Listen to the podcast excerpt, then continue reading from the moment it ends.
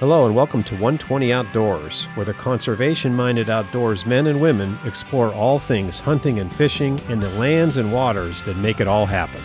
Join Chris DiPaola and me, Don Klaus, as we discuss the outdoor world in our 120. But wherever you are, we think you just may find this fits your 120 too.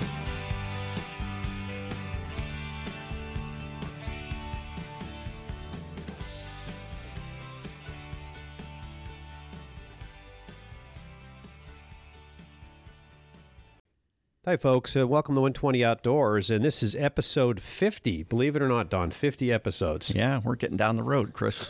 I can't believe it's been 50.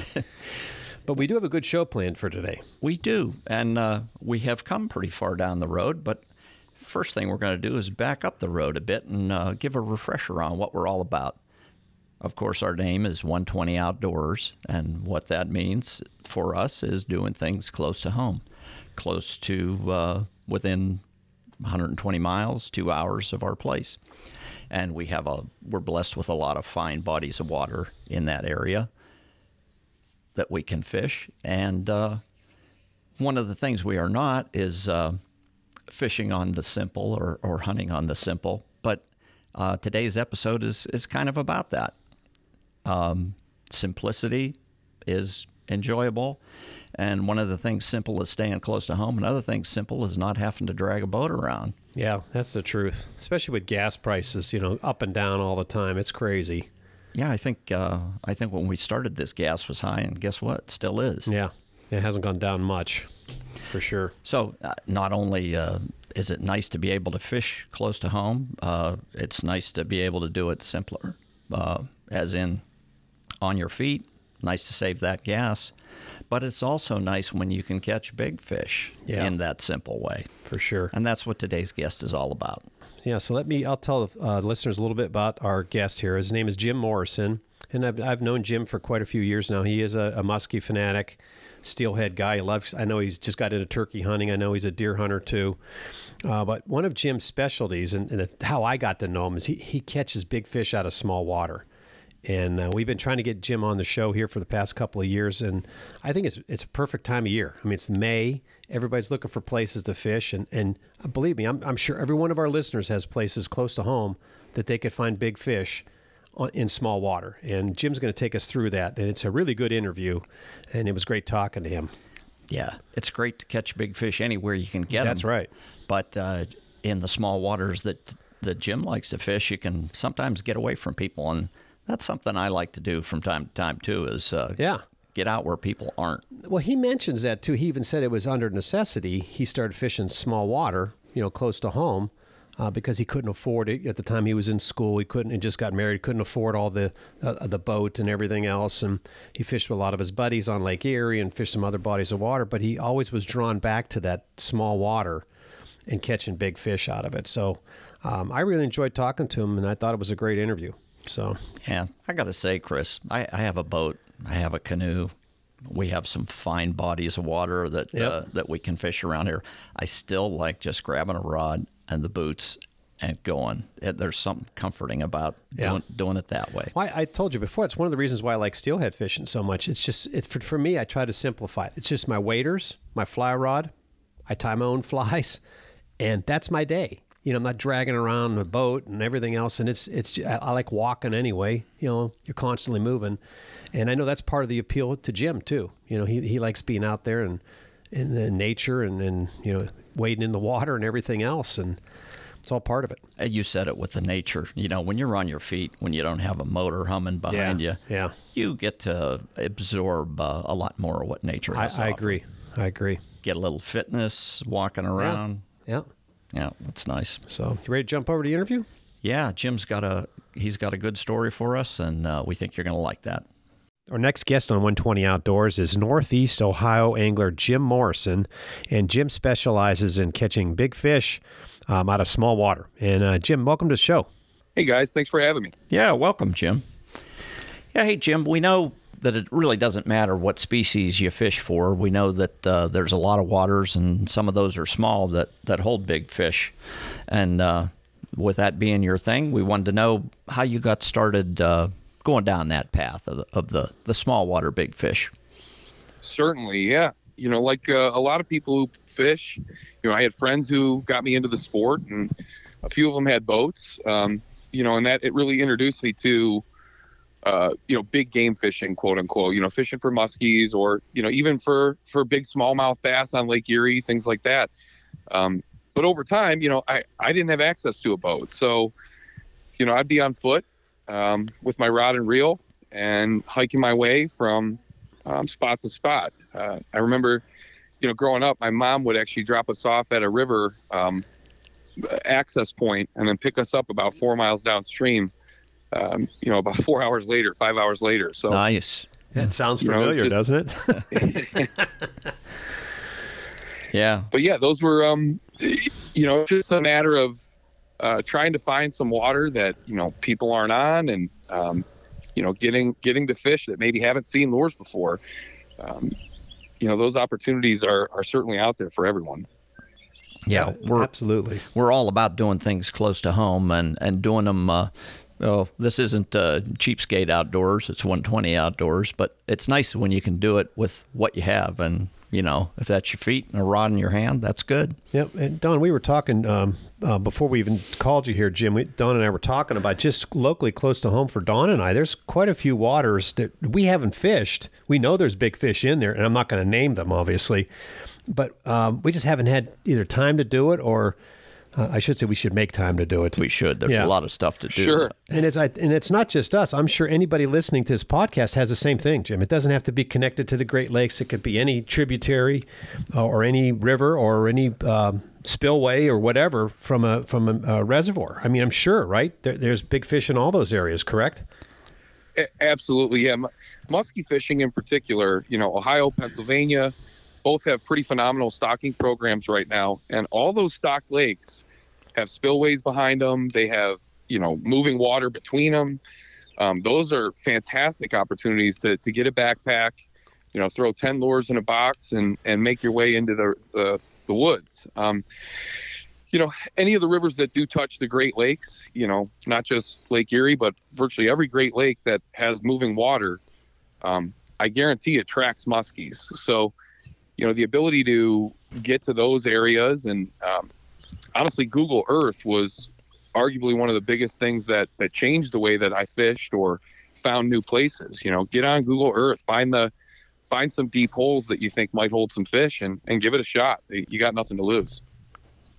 Yeah, you took the words out of my mouth. I was going to ask what you're looking for, but we do have a lot of waters. I have used Google Earth, so that's a really great start. Is that the extent of what you use to do your homework on that? Yeah, I mean, and, you know, we think about the lakes that are stocked that have moving water coming out of them some way in a spillway. You know, we've caught fish doing those types of trips. And then we've caught fish on exploratory trips where, you know, we'll use Google Earth and just a couple other tips that I found. You know, when you're looking for a spot, creeks in particular, creeks have some type of magnet. So if you have a big waterway with a creek nearby it, those holes, because if you think about any of those rivers when they freeze up or when they do get a bad storm and kick up to 6,000 cubic feet, you know, that's a lot of water moving through there. And those fish have to have somewhere to hide. So part of me feels like it's part of survival. And the other part is, part of me feels like that's maybe where muskies are spawning. So, you know, if you have a big reservoir that has a spillway behind it and there's a few small creeks there, those fish are going to use those creeks to spawn. They were likely born in the small water. And the moment they hit a spot that gives them everything they need, which is security and food, right? A river fish really, they don't have the opportunity to move around to feed, right? So it has to be a good enough size hole that supplies food and gives them some security. You know, they're just like any other fish. They want to feel safe and either in structure or a little bit of depth where they can, you know, hide down towards the bottom. But yeah, creeks are magnets. If anything I found over time, they certainly attract fish. Now you mentioned too, you're getting into and finding some of these waters. Is there any other tools you're using? Are you using Hunt Onyx by chance? The Hunt Onyx map at all? Yeah. App at all? Do you use that in conjunction with Google Earth? We certainly do, yeah. Okay. And part of it is oftentimes just finding who owns property and knowing the right person to maybe get access from. Okay, that was my next question, Jim, because that's one of my concerns. A lot of the areas, of course, would be maybe under a metro park or a state park, but there may be a situation like that where you'd have to knock on a few doors to get access to the creek. So you do use that. That's a great point. Yeah, exactly. Yeah, and you know what we'll find is, you know, if I ask somebody, hey, we're really not going to be fishing here. We're actually looking to hike up. I'm just looking for somewhere to park my vehicle and not get my windows broken. You know, that often goes pretty far. So yeah, you know, just being able to get down and get into the river is a big part of it. Absolutely. Now let me ask, are you, because I know you're a steelhead guy like myself here, and you like your waders too. Is this a trip for waders, or are you taking a kayak with you, or are you just taking some muck boots and fishing from shore? What are you looking for in some of these trips here? Like, what should we plan? Great question. So gear wise, so we have done canoe trips where we want to cover a lot of water and, you know, fish 8 or 10 holes that would be virtually impossible to get to, you know, in a day. So we'll pack up 1 or 2 canoes, and make those types of trips. You know, we're not typically canoeing when it's cold out. We'll do that this time of year when we're starting to get some warmer air temperatures. We all started, honestly, in the worst possible shoe ever, I think, to wear outdoors, which would be a croc. Your feet, you know, when you're hiking in a river, they're certainly comfy around a camp or something like that. But we wore those in the summertime with basically basketball shorts, hiking across rivers and trying to do that. But, yeah, this time of year when the water's still cold, I'll certainly bust out the waders. The best shoe that I found, though, if you're going to hike and be in the water and get in and out of the water, Keen makes a shoe that has an enclosed toe. It dumps the water out really quickly, and if you do get a pebble or something in there, you can take them off really easily. So, you know, some good footwear does go a long way in what you can do. And I have stories of wearing a pair of Crocs and you'll take a step and you pull your leg out and you lost your whole shoe. Yeah, you know, no more Crocs. 18 inches into mud. Yeah, that would happen to me first time out, I'm sure. Yes. So these Keens, then, that's shoes you'd wear in the muck or on the ground everywhere. That's right. Yeah. They're perfect for that type of hiking and getting in and out of the water, but still giving you the mobility to walk, you know, 4 or 5 miles in a day. Okay, so you're not taking waders with you when it's warm out. You're using these Keen boots or shoes. I think I know which ones you're talking about, too. Yeah. Okay. But in the wintertime, of course, obviously, you'd be using some kind of wader, breathable. That's right. And breathable, probably breathable, not neoprenes, right? Because you can be able to move a little better in breathables. Yeah. You know, I'm the only guy, I think, out of my buddies that I still wear the breathables year-round. I don't... I never switch to the neoprenes anymore. I don't either. Yeah, I love the breathables. I do. Well, the canoe is interesting because one thing we've learned in prior discussions is, you know, in Ohio in particular, you don't get to wade. You know, the landowners can't touch the bottom. Right. But you can float. So the canoe. That's correct. Addresses that. Yeah, especially in Ohio. That's correct. Right. Yeah, and if you use some teamwork, you know, one guy can keep the boat stable and the other guy can cast. We've caught fish doing that before. You know, and honestly, typically the bigger holes that we're fishing, you know, you don't really have to worry about the canoe sweeping down the river. You know, we get into one of those bigger holes and you can take 8 or 10 casts and then, you know, move on. Yeah, but that's a good point. Yeah, canoes are a great way to get to places and you know, in fact, I even took a down east salty, and put it on the side of a canoe. And I've caught a fish with about 10 feet of line out on a bucktail, just paddling my way down the river through the hole after. Unbelievable. Yeah. That's crazy. Yep. Short lining in a small water. Yeah, that's right. That's crazy. Hey, you know, what I want to do next are the next round of questions here, Jim. Let's narrow our focus down a little bit to this time of year. Since this is our May show, let's focus on, let's say you're fishing for big fish in small water during the month of May, June, and July, you know, this summer, early summer months. What are we looking for here now? Okay, and let's just say we are going to be fishing for musky or big toothy critters, musky, pike, you know, something like that. What are we looking for here? As far as equipment, what are you taking with you? Bait casting, spinning, what kind of gear? Do you use leader material or leaders at all? You know, go through the whole thing with us. Sure. Yeah, I basically have two rods that I bring when I take those kinds of trips. One is an 8'6", the other's a 9'6". Both are telescopic. That's really helpful to have that telescoping rod when you're moving around the woods, so you're not carrying around a 9'6" stick through the brush and things like that. So both of those, I think one's a St. Croix, one's an Okuma, but that telescoping feature is super helpful. You know, aside from that, I use, believe it or not, the smaller size reels. On one rod, on both my rods now, my hiking rod, so to speak, I have 300 size tranks. Okay, I could see that. I could see that, sure. Yep. Yeah, one's the high speed and one's the regular. It's just because you simply don't need that big reel fishing that style of bait. You know, right. I'm never throwing a pounder. I'm never throwing anything, you know, really big. So those little reels, I find them to be perfect for that style of fishing. And certainly go 80-pound or heavier braid. And that is strictly because of what you're doing and where you're going. You'll cast an $80 glider into a tree. You'll cast that $30 bucktail into a tree or snag something.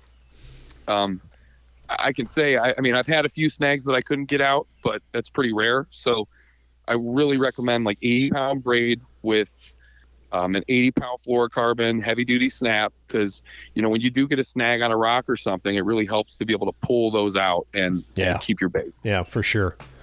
For sure. So so some of the baits you're looking for now too. So you're talking, you mentioned glider and you mentioned bucktail. Is that all you're taking with you? Is there something else that you take in your arsenal? Yeah. So if you think what river fish eat and how opportunistic they likely are, you know, they're typically more aggressive, I find, than fish in a lake that can swim around and find food anytime they want. So a few of my favorite baits, you know, bucktails, obviously they work everywhere for virtually every species of game fish. A big change for me, no pun intended, a big revolution for me was those Kramer brothers Revos. And that is simply because when you throw them, the moment they hit the water, you start turning your reel, that bait's moving. You know, with a 8 or even a 9 or 10, when you throw it, we've all had it where the blades maybe lapped and you got to give it a really big crank to get it moving. Well, during that time frame, your bait maybe sank to the bottom and snagged up, you missed a third of your cast there. So those, and then the 10-9 staggers and the 8-9 staggers, they seem to start up, you know, instantly with no pull. So I really like those. You know, all season long, you know, fish will eat those. You just fish them slower or faster based on the water temps. Mm-hmm. Gliders, you know, probably my favorite glider for this style of fishing, because again, you always have in the back of your mind you're willing to lose what you're throwing, you know. So I've got some baits that, you know, I'm not willing to lose, and other baits that I am, because they're easily replaceable. So like the Hellhound puppy, the small Hellhound, mm-hmm. is a really great size glider, starts up instantly. You know, every time you cast that, it bellies out instantly because all that weight. So that's a great bait to throw. And then topwaters, you know, those fish use the surface just like normal muskies use structure. If you think about all the critters that are making their way across a river, whether it's a small duck, a snake, squirrel, you name it. Yeah. Chipmunk. Small, yeah, you bet. Yeah. Yep. Small muskrat, you know, anything up on the surface that gets their attention. And that's also a tip for anybody who's fishing. You know, if you traveled somewhere to fish and, you know, the water's super muddy or moving quick, I've caught fish in chocolate milk on, you know, a prop style topwater where I thought, hey, you know, I don't have a chance here to catch a fish, because they could still find it, you know, based on the sound. Sure. Mm-hmm. That makes total sense. It's another edge. It's just like we like to fish the weed edge. Well, the surface is another edge, you know. To a muskie, yep, absolutely. You know, they know if they chase a fish up high, they got a good chance to eat it in the river. And so those, and then, you know, a bait that's often overlooked is just a simple swim bait. you know, a jig head, a single hook jig head, and a big rubber swim bait. Yeah. You can do a lot with that bait, whether work it slow, burn it. But yeah, those are some of my favorites. And I'll just pack one of those Plano. I can't remember the size, the muskie size. Yeah. I think it's 3,700. 3,700. Yeah. Yeah. Yeah, you know, and I might. You're not taking the big lakewood out there. No, jeez, no. You could float on that lakewood if you brought that thing out there. That's right. And you know, the necessary tools. You know, your cutters. If you're fishing for these types of fish, whether it's a natural waterway or stocked, you know, they're rare in the water, right? In those small bodies of water, so it's critical to take good care of them. You know, I use the Nip-X cutters. Another tool that not a lot of people talk about that's really good on getting hooks out is the style of pliers with the angled jaws that allow you to. Oh, to get in there. I know what you're saying. Yeah. I think I have a pair of those. Yep. The real long ones. Yeah, the real long ones with that angled jaw. Yep. Yeah, those are helpful. And then, you know, obviously we're not taking a net with us. I know they do make small nets. That's like what I was just going to ask you. So you're basically hand landing these then? So we're not. I use the dreaded Boga grip. Okay. I can show people photos where, you know, not only do we get better control of the fish and we're able to get the hooks out easier, but with those smaller fish, they legitimately never leave the water.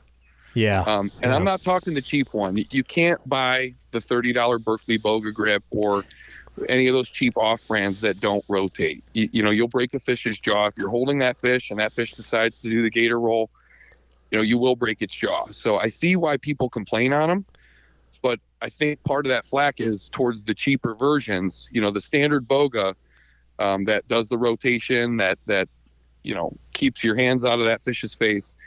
In fact, going back, really good story. The first time we stumbled upon one of these waterways that had these big muskies in it, we hooked a fish. And we were so excited, but we didn't have any gear to land it. And that fish proceeded to bury a hook from a jackpot. I'm sure anybody in the muskie community in Ohio knows Gabe Rossblock. Oh, yeah. But buried it into Gabe's finger. And so one side of the jackpot was in the fish. Oh, man. Hook in the fish. And the other one was in his finger. Ooh. Where we had to cut that fish off and make our way to the hospital. So we learned real quick. Whew. Those fish are spunky. Those river fish...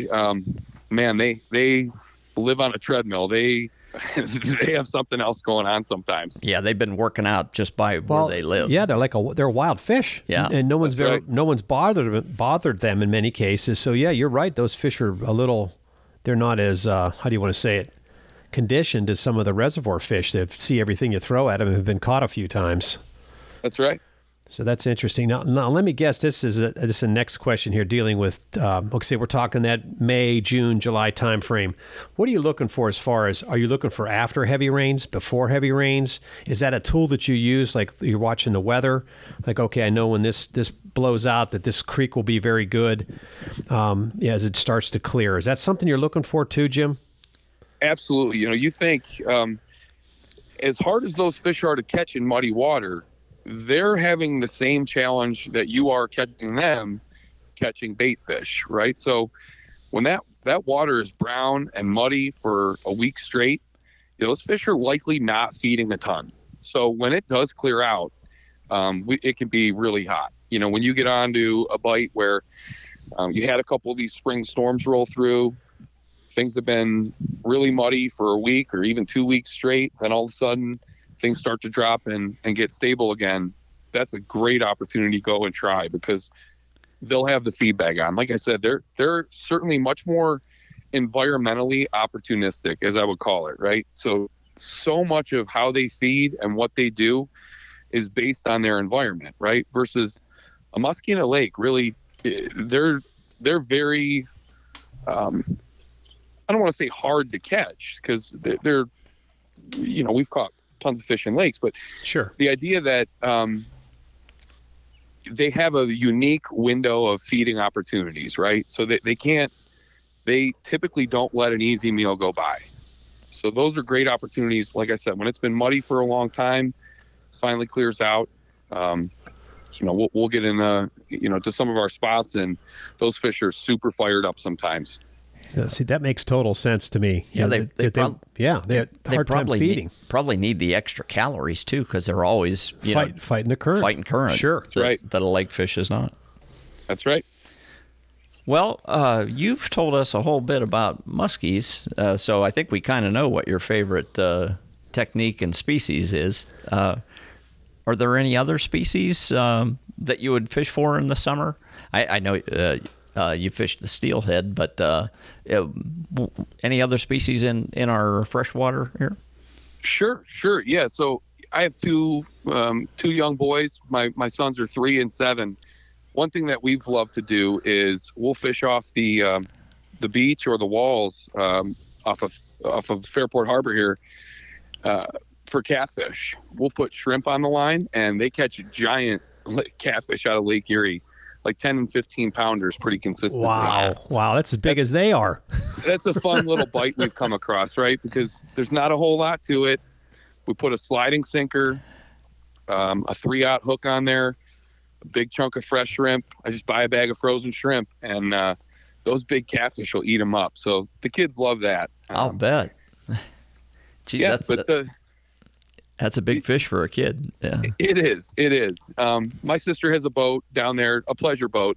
So it's not, you know, I had to find a way for the kids to fish off the pleasure boat and still catch fish. And catfish is a great way to do it. They've caught some giant sheephead too. But yeah, you know, most of the time that I spend in the river is for muskies or steelhead. Just this past week, actually, I caught a couple big steelhead swinging flies. And in the same hole that I was fishing, I saw a muskie.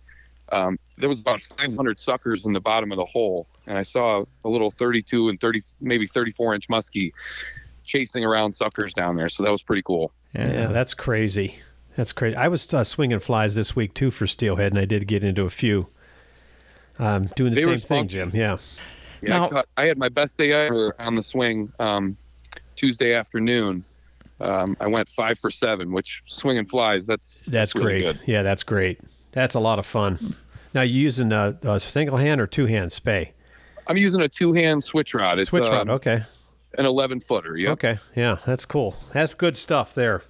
You know, I always shook my heads at my buddies. I grew up steelhead fishing with the bait rods and the center pins and all those. And my buddies who swung flies, and they'd catch two or three fish, and I'd catch 25, and I'd shake my head at them, what are you doing? And then I caught one time doing it, and I said, all right, I get it. It is addicting. It is, because they're chasing those flies.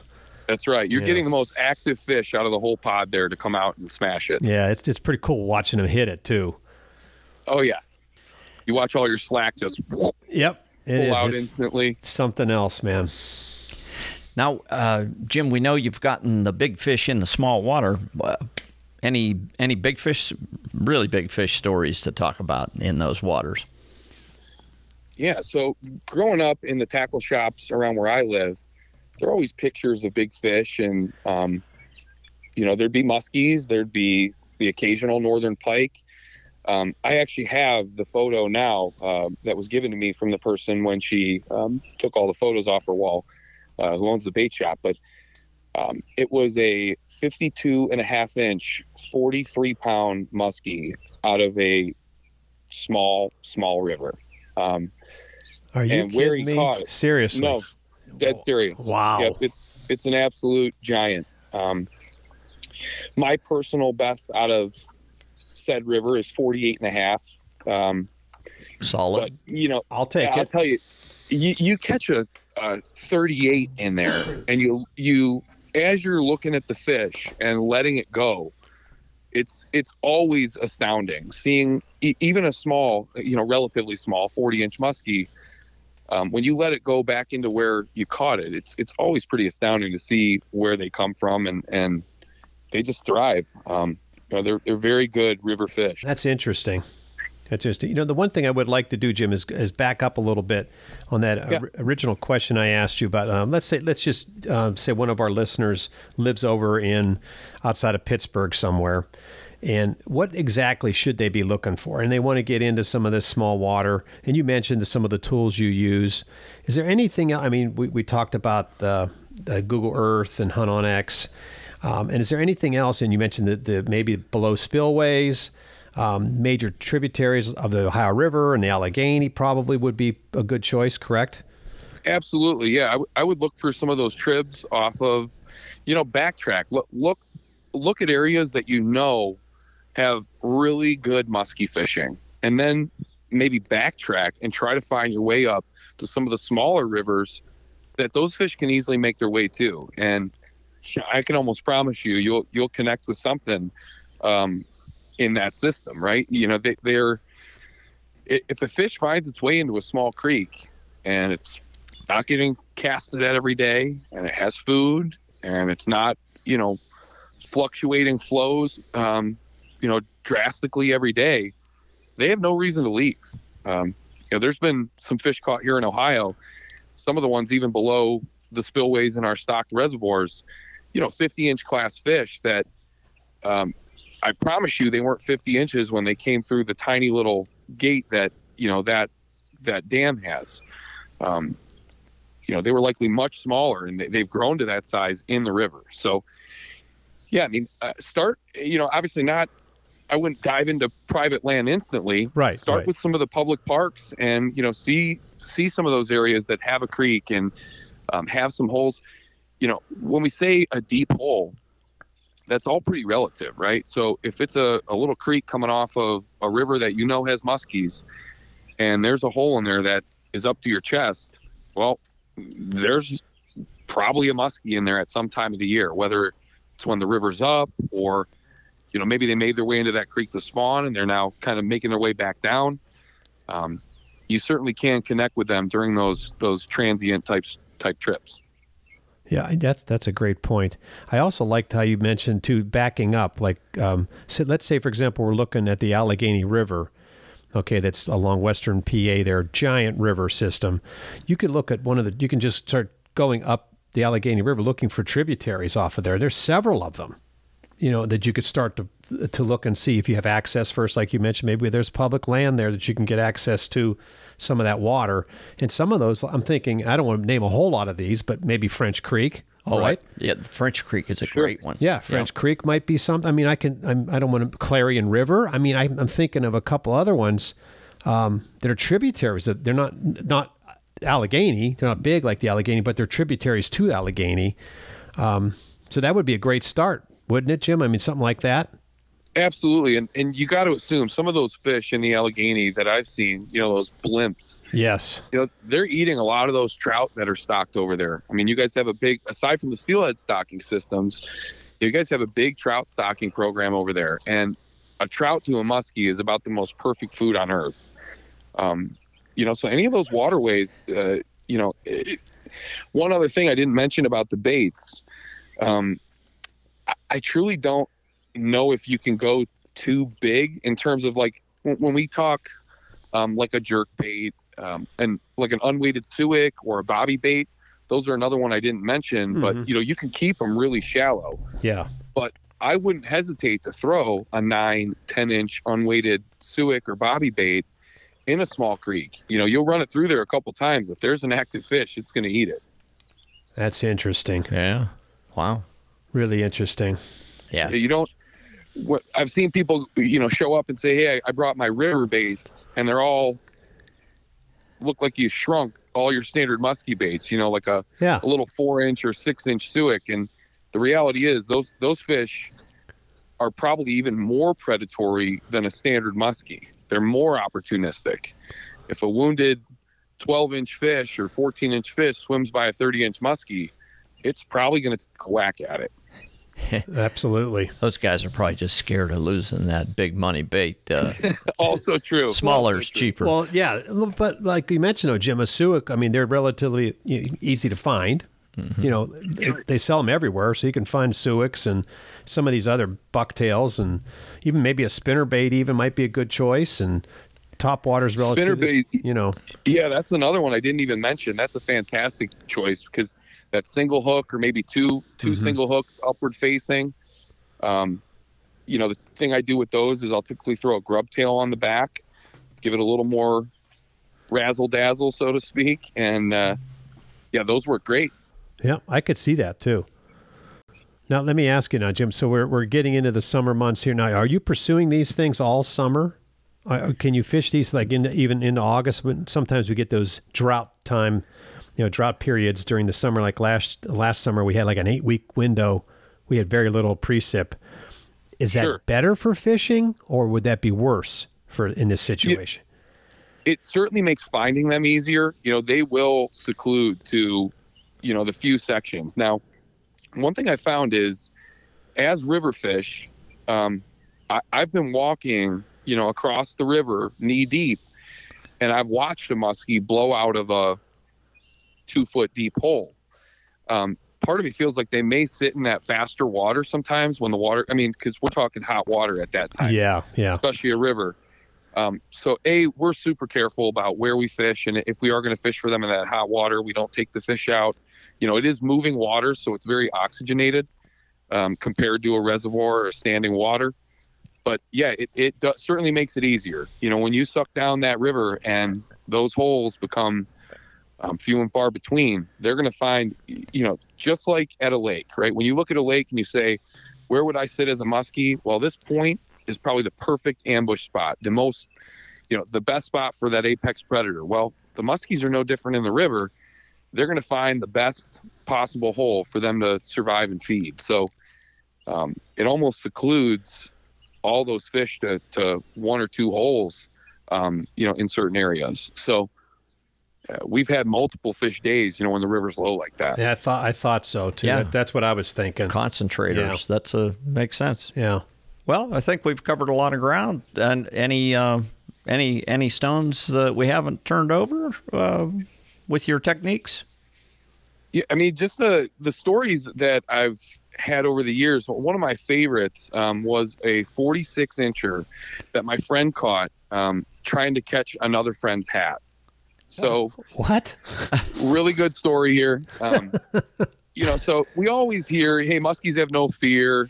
I think short lining baits is the perfect proof of that. You know, they're hitting the bait 2 feet away from your prop. But this particular story is fantastic. We're making our way across the river, and this particular spot we were fishing has a pretty deep hole. It's about up to your chest, and we're in t-shirts and shorts. It's the middle of summer.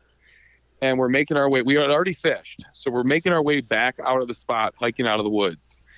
And my friend slips and falls and goes totally underwater. So he's got his rod in his hand, his backpack. He slips on a rock, and basically, you guys just picture that he just disappears for a second. Oh, jeez. So my other friend who was in front of me, I'm the middle guy, and then my other friend behind me, Jason, was the one who fell. Well, Jason's hat came off, and the current is now taking it away from him. So he turns and he yells at my other friend, Tim, that's with us. And he says, Tim, catch my hat. Keep in mind, 3 grown men were just stomping across the river. The hat is 10 feet from where my friend is now at. He casts his bucktail to try to snag the hat. Well, the very first cast, he misses the bucktail, takes 2 cranks. You guys envision what's happening here, you know. He casts and he misses. So what does he do? He starts reeling as fast as he can to get that bait back, so to get another cast. To get the hat, right. Well, about 3 cranks in, the rod bends in half, and he catches a 46-incher. Oh, get out of here. Wow. Right in front of us. I mean, I could have cannonballed. I could have cannonballed onto the fish from where I was standing. Wow.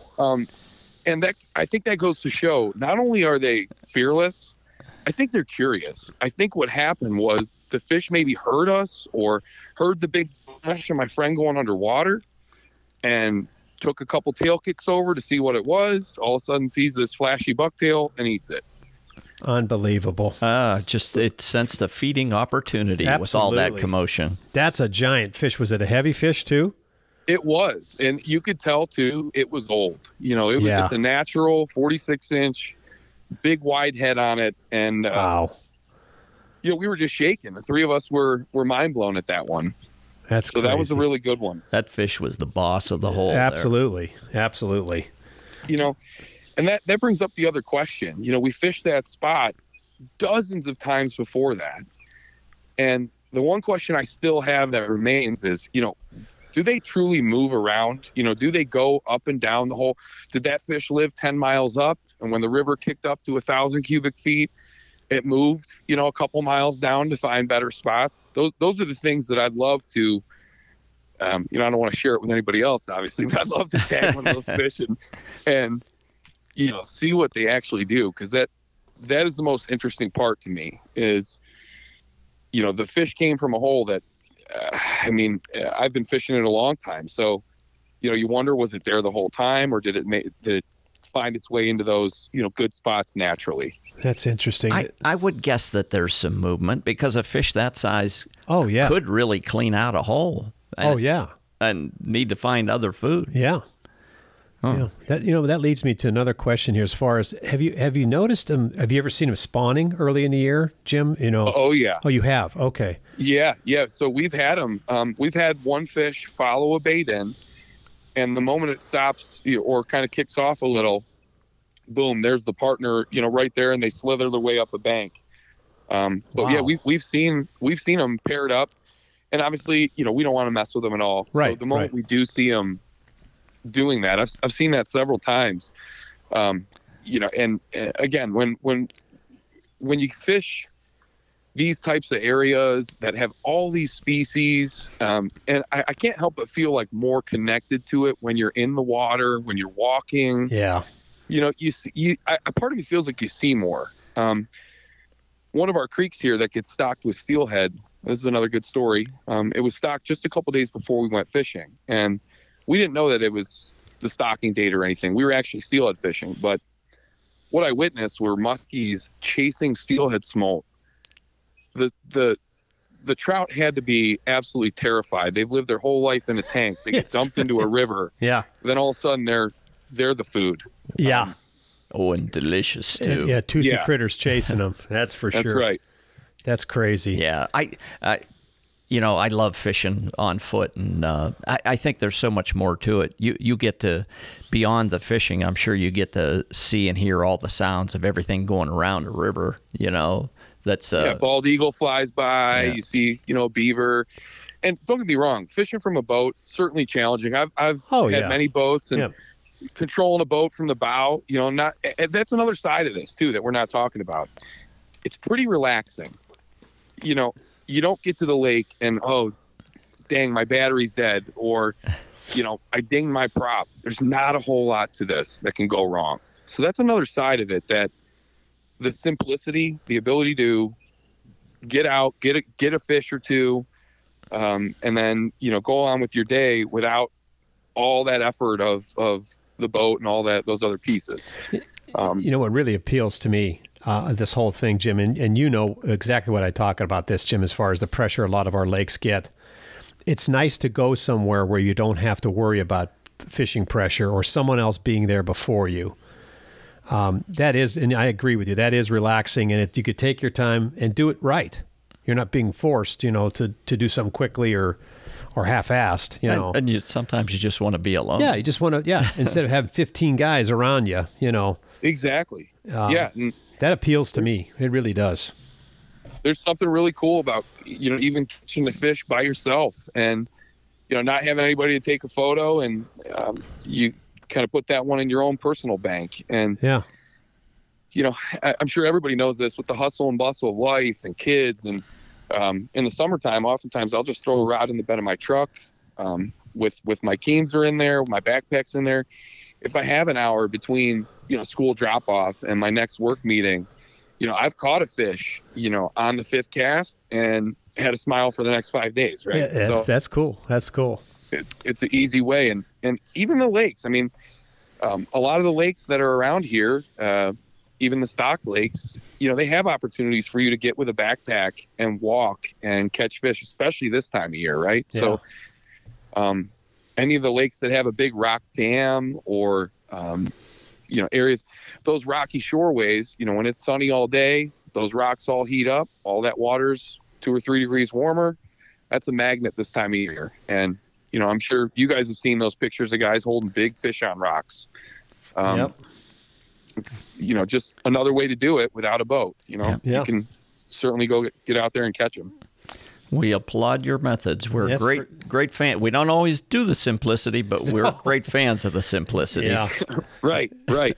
No, for sure. Is there anything we missed, Jim, that you would like to leave with our listeners? No. The only other real addiction that I've fallen into is toothy critters and game fish in saltwater. Oh boy. You know, just a short message there is, you know, a lot of us in Ohio and Pennsylvania end up taking that one beach vacation a year. Mm-hmm. You know, and I'm sure everybody likes to catch, you know, big fish. You can catch a really big shark off the beach with not a lot of investment there, like less than $300 for a rod and reel that'll last your whole life. And every time you go on one of those beach vacations, you can, you know, make a memory that'll last forever. That's a great point. We're going to have to do a podcast on that because all of us take that trip down to Florida or the Carolinas during the summer. Yeah, it's not necessarily our 120, but hey, there's nothing wrong with reaching out once in a while. We could do that. Yeah, and that's one thing that over the years, it actually started with musky gear. I took a musky rod to the ocean and threw a chunk of fish in there and caught a fish. So that's crazy. I remember you shared some pictures that this, the shark you caught, I think it was last summer. It was as big as you, or bigger than you. Yeah. Crazy, and that's, crazy stuff. It's still along the same mindset, though, right? You don't need a lot of investment. You know, typically one or two rods is all we'll fish and inevitably run across something. Yeah. No, that's good. There's a whole lot to the ocean though with tides and all that fun stuff, but yeah, we've got a much more simpler up here in the Great Lakes and the freshwater we fish. Yeah. A lot of attraction to the ocean though. Well, a lot of mystery. That's right. I'll tell you, as far as fishing up north here in this small water, I mean, you got Don and I thinking, as I mentioned, we were talking before we even had called you this evening about some of the potential spots, and my mind's racing now after talking to you about spots I want to try that we haven't even touched. So I think that's going to be the same for many of our listeners, too. They'll be thinking about spots that they would like to get to that possibly have big fish. So we thank you for your time tonight, Jim. It was a great podcast. Yeah, and thanks for sharing, Jim. Those are good insights, and it's a good message to try and keep it simple and, you know, see what you can find. Yeah, that's right. And again, it's all relative, right? A 40-inch muskie out of a small creek to me is just as rewarding, if not more so, than a 50-incher out of a place where, you know, there's hundreds of 50-inchers. Absolutely. Right? I agree. You know, you're likely the only person who maybe ever laid your hands on that fish or whoever will lay your hands on that fish. So it's all relative, right? Yep. That is so cool. It really is. Well, very good, Jim. Don, do you have anything else? No. Okay. No, it was great talking with you, Jim. And we wish you the best with your the summer that's approaching fast here. Absolutely. Yeah. Thank you guys so much. I love the podcast, by the way. I listened to the last one on the turkey hunting last year. I got into the turkey hunting with my son, and wow, is that a whole nother level of addiction too? It is. I'm hooked on that. I've got so many other things I'm interested in too, but turkey's one of them. You're right. Hopefully it'll be better this year than last year. The numbers, I hope. Yep, we hope you get one. Yeah, we didn't get one last year, but just you know, them gobbling back and getting that type of interaction while hunting, I think that was really cool for us to experience. I agree. That's like you're fishing. You get to interact more with the fish in the waterway by being up close like that. Right. That's right. Well, very good, Jim. Thanks again, bud. We appreciate your time. Yep, thanks, Jim. Thanks so much, guys. Yeah. Have a great night. You too.